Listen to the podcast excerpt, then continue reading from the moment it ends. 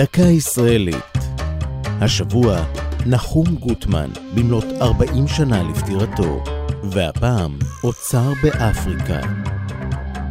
חיות פרא, שבטים אפריקניים ואוצר מופלא אחד מחכבים בלב עלילות מסעותיו של נחום גוטמן באפריקה ומונצחים בספר בארץ לובנגולו מלך זולו.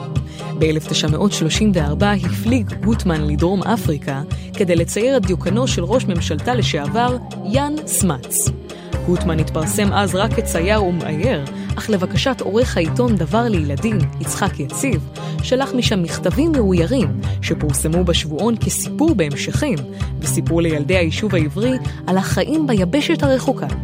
לצד איורי חיות פרא שבהן נתקל בג'ונגל וילידים אפריקנים עליזים, מתאר גוטמן את מסע חיפוש אחר אוצר הזהב והיהלומים של לובנגולו, מלך בני שבט הזולו, דמות בדיונית שהתבססה כנראה על לובנגולה, מנהיג שבט נדבלה שחי באזור זימבבואה.